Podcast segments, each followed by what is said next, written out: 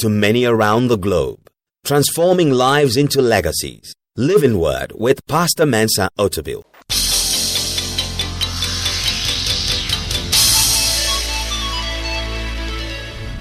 Pursue, overtake, recover. Greater Works 2014. Mensa Otabil, Judah Bismarck, Matthew Shimolo, and Mike Okonkwo. 20th July to 1st August. Greater Works 2014. Order restored.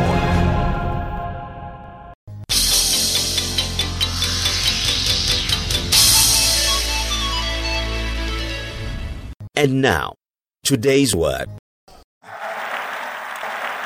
I trust that you are pursuing, and I trust you are overtaking, and I trust you are recovering. Amen.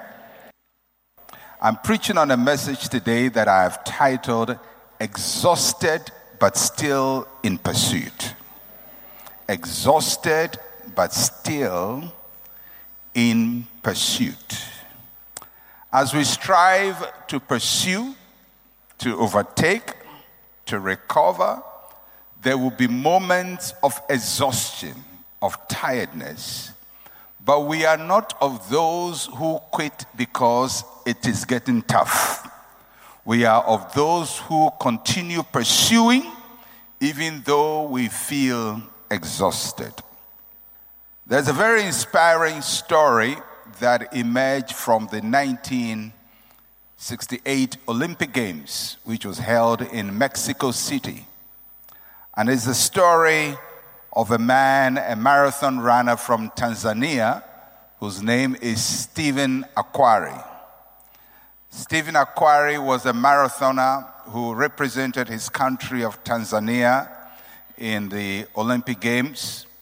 And uh, during the run of the marathon, somewhere in the journey around the 19th kilometer point, and the marathon is about 42 kilometers, and about 19 kilometers, there was a struggle among some of the runners for space. And in the struggle, uh, Stephen Akhwari was pushed and he fell.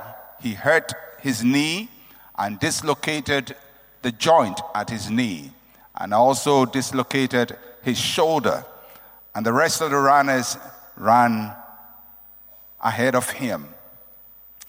So, at the stadium where the uh, most of the people were, the, those who had run the race had come, and uh, the winner of the marathon had made it in about two hours and 20 minutes. So they had done uh, the rest of the events, medals had been distributed, and just getting to the end of the medal, final medal distribution, uh, there was a cheer that arose from the crowd because they said that one marathoner was still coming. And uh, he was coming and he was late because uh, the winner had made two hours, 20 minutes. This guy was coming at two hour, uh, three hours, 25 minutes. So he was about one hour, five minutes late. That's a long time to be late. Uh, but he still coming through. He had bandages on him. He was limping, but he was running. And as normally happens, a cheer arose in the stands in the, at the Olympic Stadium. And, uh, and so some um, television crew went out to cover him and he crossed the line and people really were very excited that he didn't quit and so after uh, he had crossed the line the tv crew asked stephen akhwari uh, why he kept running when nobody was running. Everybody had passed him. He was way behind. There was no competition. Everybody had crossed the line. Why did he still run? And he said my country did not send me 5,000 miles to come and start. They sent me 5,000 miles to come and finish the marathon. And I'm here to tell somebody you didn't come here just to start, you came here to finish. Somebody say, I'm a finisher. Or say to another person, say, I'm a finisher. And tell somebody by you, tell them you're going to finish your race. Amen. And today we're going to look at the story of a man in the Bible who also continued running, although he was very tired. His name is Gideon. And uh, the part of his story that we're going to read is in the book of Judges and chapter number 8, verses 4 to 6. Judges chapter 8, verse 4 to 6. Now, whilst you're turning to the passage, just to give you a little bit about Gideon, Gideon arose at a time when the Israelites had become subservient to the Midianites. And the Midianites were harassing the Israelites. They would camp their armies in the land of the Israelites, take their agricultural products from them, their goods, their food, their wheat, their barley, uh, the vine from them and they will come with horses and intimidate Israel. And at this time, everybody was afraid. Gideon himself was afraid, and God raised him to be a deliverer. And when God raised Gideon, Gideon didn't have confidence in himself.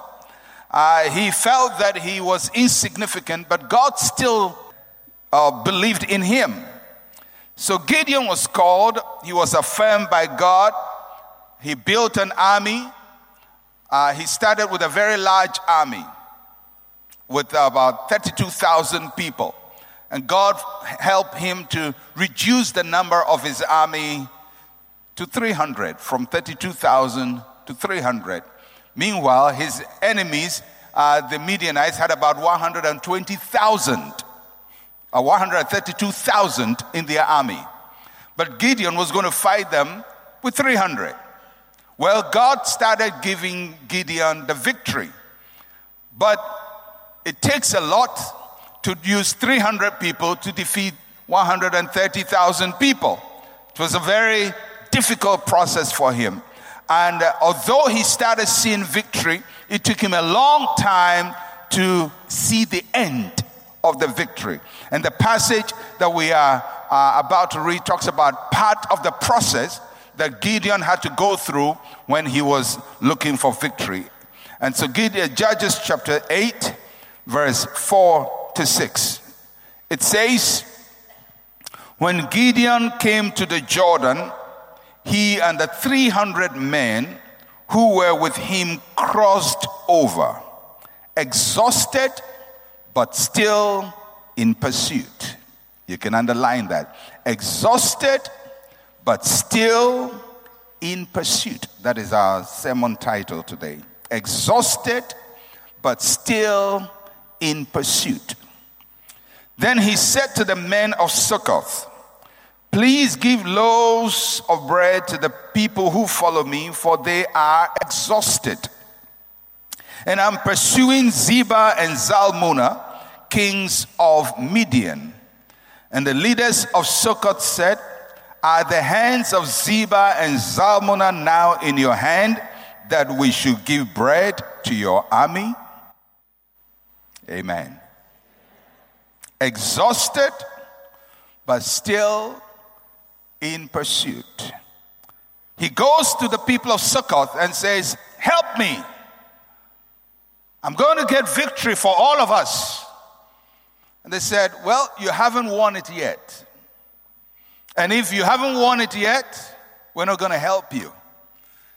The reality of life is that the time you need help most is the time when help doesn't come. Have you noticed that? When you need help most, that's when people refuse you help. When you don't need help, help is available. When you need it, it's not there. When you need money most, is when everybody's broke. When people have money, you don't need it. When you need it, they don't have it. And that was Gideon's situation. He has started working towards what God told him to do. He had seen victory, he had conquered a bit, but there's a lot more to be done. And the kings of the Midianites are on the run, Zebah and Zalmunna. And you cannot win a victory when the king has not been conquered. So he starts running after the two kings of the Midianites, and he's running with 300 men. It's obvious that there is no food because the background of the story is that for years the Midianites have made sure that Israel has no food. So there's no food, running on an empty stomach.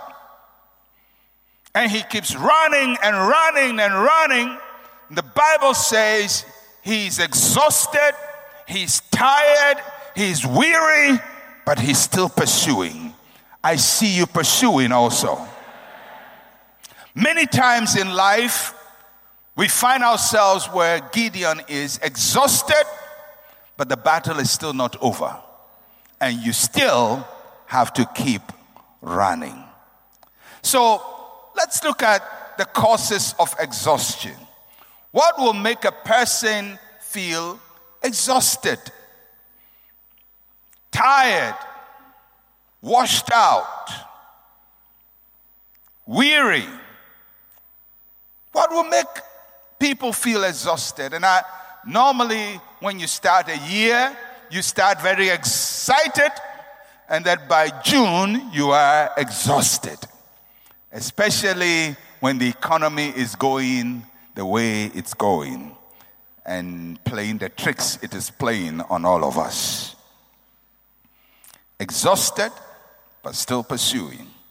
So, what causes exhaustion? Four things. Number one is warfare. Warfare. You feel exhausted when you continue fighting battles over battles over battles. That's when the fight never gets over. It seems as if your whole life is a battle.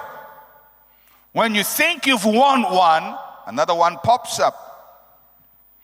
Just when you are celebrating a victory, a new battle comes up. And many times in our lives, we go through that. Your whole life seems to be a battlefield. You, you fight one, another one pops up. You fight one in your finance, one pops up in your marriage. You fight the one in your marriage, another one pops up in your pocket.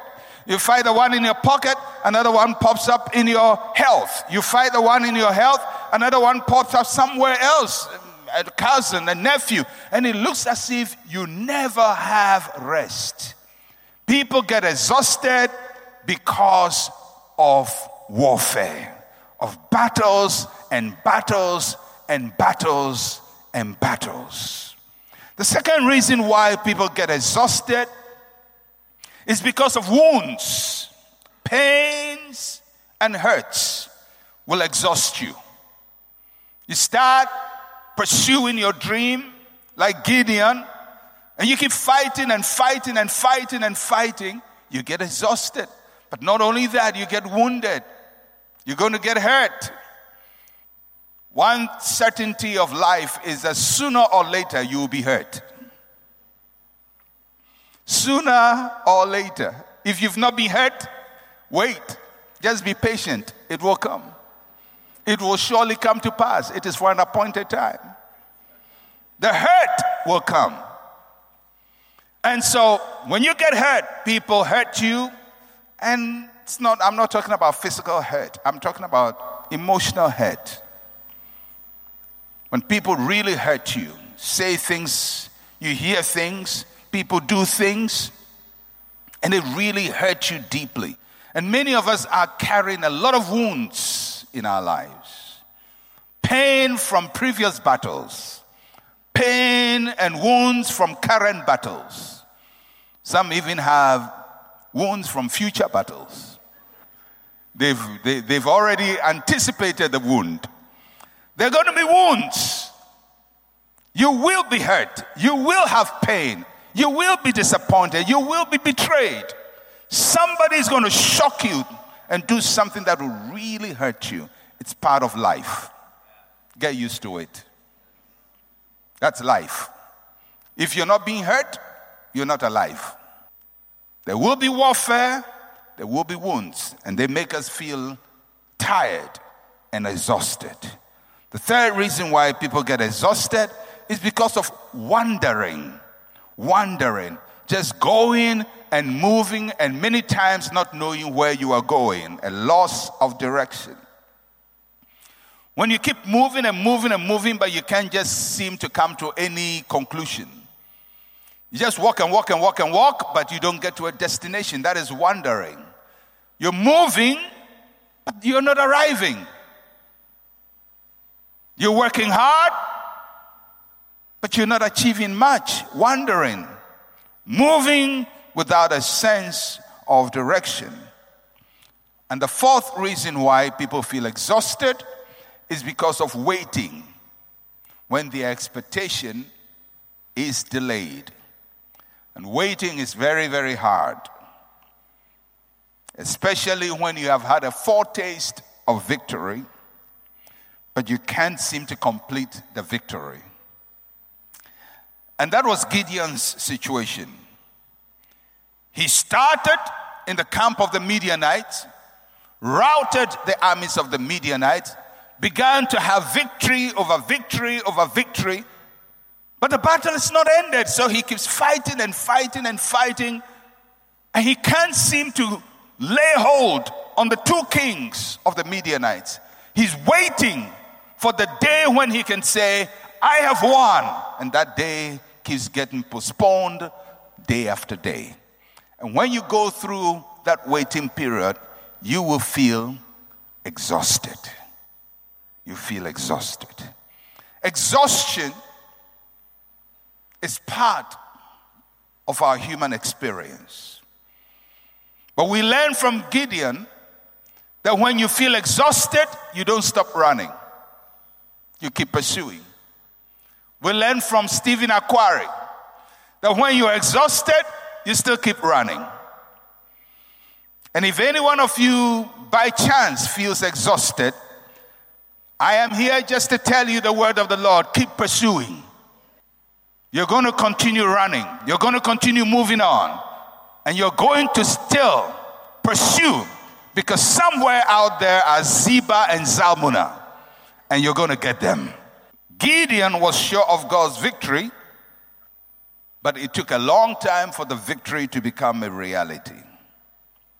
The Apostle Paul wrote to the church in Galatia, when the church was going through a time of weakening, in Galatians chapter 5, verse 7 to 9, this is what Paul said to the church in Galatia. He says, You run well. Who hindered you from obeying the truth? This persuasion does not come from him who calls you. A little leaven leavens the whole lump. You run well. Who hindered you from obeying the truth? This persuasion does not come from him who calls you. A little leaven leavens the whole lump. The book of Galatians was written to the church in Galatia church in Galatia was founded or planted by Paul. And he spent years there teaching them the word of God, how to walk by faith and live in the grace of Christ. After Paul had left, other people came in and, and started to confuse the church with new doctrines. So Paul had to write back to the church in Galatia to help them to come back. And so, uh, if you are familiar with the book of Galatia, it's all Galatians is all about correction. In chapter 3, we have that famous, Oh, foolish Galatians, who bewitched you? So now, here in chapter 5, he says, You started well. You ran well. You started. You, you had a good beginning. What happened? And sometimes you see people who start well and get tired. Some start well with their marriage and they get tired. Tired. I'm tired of the marriage. I'm tired. And maybe a couple of years later, they were standing on this platform wearing white, white lace, and suit, exchanging rings. And when we told them, you may kiss your bride, they took us all in suspense. The man wipes his hands, pauses, sugars himself, and slowly takes the veil from the wife and embraces the wife and they exchange rings. And the people are shouting and they are smiling and they are the number one couple in the world. And now later i'm tired. You started well. What happened maybe too much warfare too many wounds too much wandering things are not happening too much waiting so you're just exhausted. It happens with business. People start their business, they register the business. Hey, I'm going to make money. I'm going to make money. Then three years later, he has a how about a business? Uh, that business at all, I don't even know where it's going. You run well. What happened? What happened? So that's what Paul is asking the Galatians. You started well. What happened? So, in the passage, we see why we don't win, and there are three reasons why we don't win in our battles that Paul brings to our attention in the book of Galatians. The first reason is hindrances. He says, You run well, who hindered you? Hindered you. Hindrances are obstructions in our way. It can either be a situation or a person. In every endeavor of life, there are hindrances, opposition. It's not only in government, it's everywhere. There will be opposition, a hindrance. You're moving forward, something's going to try to move you back. You want to be successful, something's going to try to make you fail. You want to be the head, something's going to try to make you the tail. It's called a hindrance. There will be hindrances, there will be obstructions, there will be obstacles in the way. The second reason that Paul gives them is persuasions. Persuasions. He says, This persuasion does not come from the one who called you. A persuasion is an excuse, a convincing excuse that distracts you. We get persuaded when we are convinced about something. A persuasion can be an excuse you give yourself, or people give you. And people tell you it's okay, everybody does it. So if you're struggling in your marriage, somebody's going to persuade you and say it's okay. After all, if you fear a bad marriage, you won't get a good marriage. It's called a persuasion. And somebody's going to say, Oh, but even the pastors have divorced. It's a persuasion. You are running your race, and somebody's going to try to give you a convincing reason why you must not keep running. Not just a hindrance, but a persuasion. After all, you are not the first. What will happen? Will they kill you? After all, what? What will the church do? Can they sack you? If they sack you, you can go to another church. It's called a persuasion. So, the reason why people are pursuing something, they get exhausted, and instead of continuing running, they give up, is because there are hindrances, and then there are persuasions. So you ask yourself, who is trying to persuade me?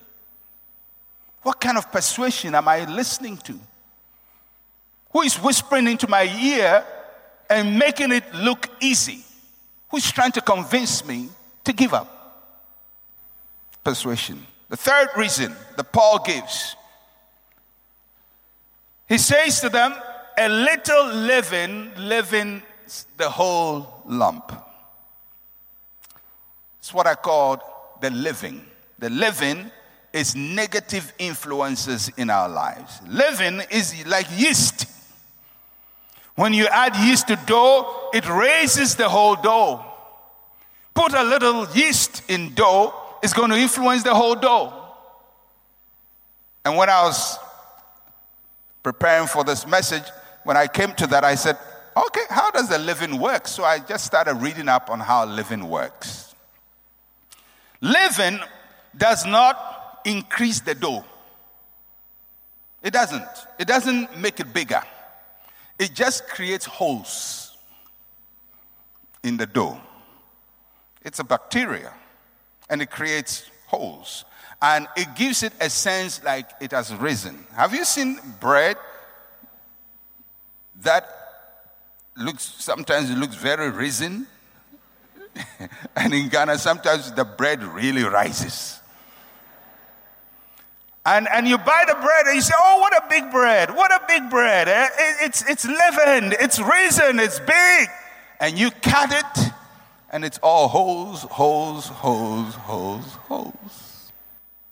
Paul is saying the reason why they are not running well and are winning is because something has come into their lives to create holes, to influence them, to puff them up with things which have no substance, wrong influences, wrong leaven. And he says a little leaven is going to leaven the whole lump. Sometimes it takes one little bad influence, bad boy, bad girl. Bad boys grow and bad girls grow. I will never forget, I was at a funeral some years ago, and there were people dancing and I saw a woman, probably in her 70s or 80s, dancing. I mean, at 70, 80, we expect that by now the dancing will be more mature. But this dancing was very vibrant. and she was really wiggling stuff. So I looked at that woman and she's wiggling and she's enticing with her dance, and I said in my head, This is a bad girl who hasn't changed. A bad girl who hasn't changed. so people, people become bad for life sometimes. bad boys, bad girls. A little leaven, a bad friend can puff you up and leaven the whole lump.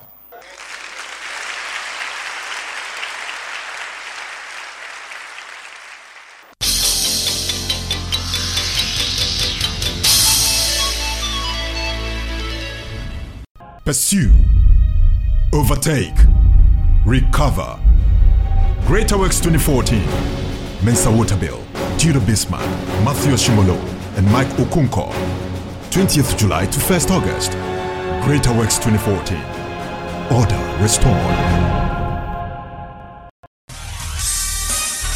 Thank you for listening to Living Word. To interact with Pastor Mensa Otabil, like his page on Facebook Follow him on Twitter at Mensa Otabil.